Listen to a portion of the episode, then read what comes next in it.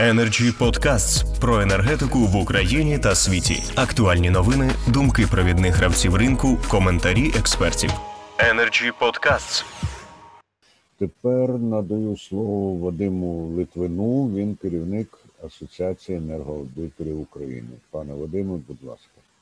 Доброго дня, колеги. Я буду коротко тут погоджуюся з попередником думок з попереднім виступаючим, що нам важливо зрозуміти взагалі, коли куди ми двиг е, рухаємося, і з яких, ну скажімо, з якої ситуації, тому що а, наші всі документи, які зараз от приймаються, новий закон по енергоефективності, ще ряд документів, а, таке відчуття, що вони пишуться різними а, ну, установами один одних. Е, їх не читають. Е, відповідно, е, на виході ми маємо такий невеличкий сумбур. Плюс другий момент, що пов'язано, що питання енергоефективності, якби немає ну, жодної структури, яка б дивилася на це загалом. Умовно кажучи, від джерела енергопостачання від джерела до кінцевого споживача, тобто це знову ж таки розпорошено і проект закону теж якби підтримує цей момент, що там будівлі у нас окремо, генерація постачання у нас окремо, підприємство у нас е, знову ж таки, якби окремо. Тому, якби, на мій погляд, що ну якби по вирішенню цього питання, тобто, перше, це має бути єдиний орган, який відповідає за питання енергоефективності на всьому якби шляху енергії від і виробництва до постачання, який би а, зміг зібрати докупи всі ті документи, які вже є, в тому числі там ДБН, стандарти, розглянути їх, тому що насправді дуже ну багато і непоганих речей вже прийнято, але про них на жаль ніхто не знає.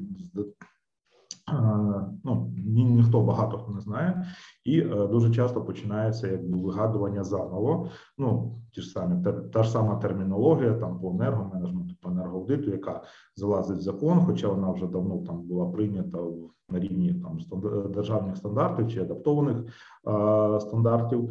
А, і якби після цього, розглянувши ті документи, які вже є, і всі взаємозв'язки між ними, можна приступати якби до подальших кроків, тому що до цього виходить, що новий документ починає суперечити попереднім документам, і це зовсім зупиняє процес. Як Наприклад, це сталося буквально нещодавно з енергетичною сертифікацією будівель, коли видавши два накази і не видавши ще чотири, е, по суті, зробили так, що у нас ну якби методика і форма сертифікату між собою, ну скажімо так, не е, ну не співпадають.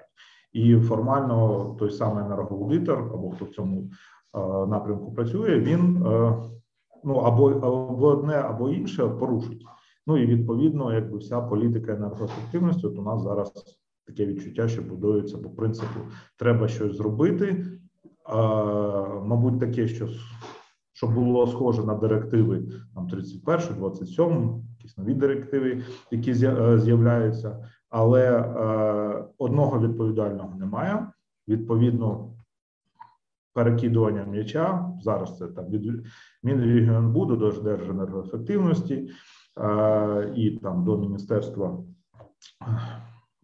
Міністерства енергетики до Міністерства екології. Ми е, з'єднуємо, роз'єднуємо установи. Ну і в кінці кінців до дійшли до того, що е, практично нема кому задати питання. Що дивіться, є невідповідності. Давайте їх виправимо. Ну банально там арифметичні помилки в методології розрахунку е, для енергоефективності в будівлях. Да, тобто два роки більше вже пройшло, тобто просто технічні помилки не виправляються. Тобто, це ну це реальна проблема. Чому?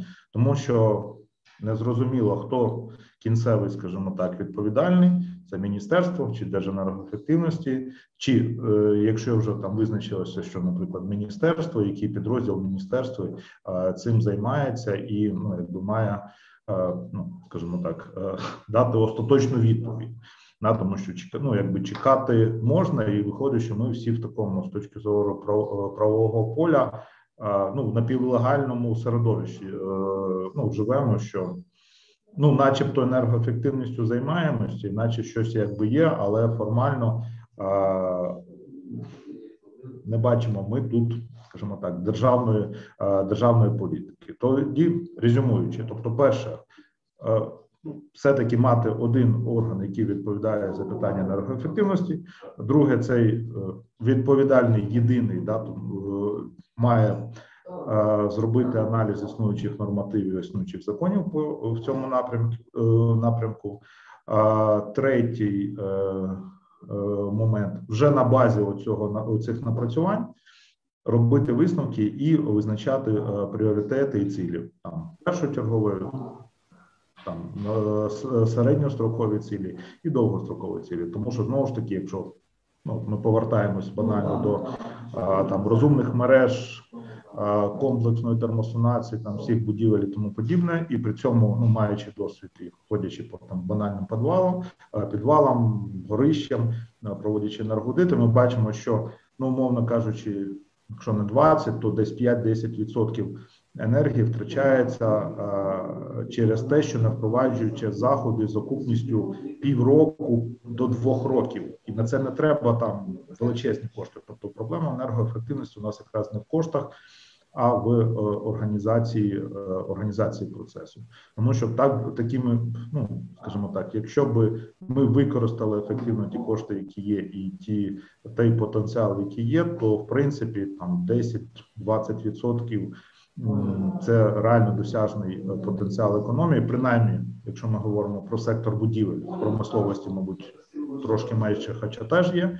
А це якби ну якби е, е, е, перший момент. А так виходить, що ми більше не працьовуємо, не працюємо, а заговорюємо е, проблеми і шукаємо якихось ефемерних міль- мільярдів е, грошей, яких ну точно швидко не буде.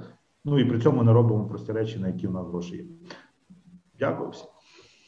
Дякую, пане Вадиме. Дуже конструктивно поставив проблему на початку і запропонував її розв'язання. Energy Club. Пряма комунікація енергії.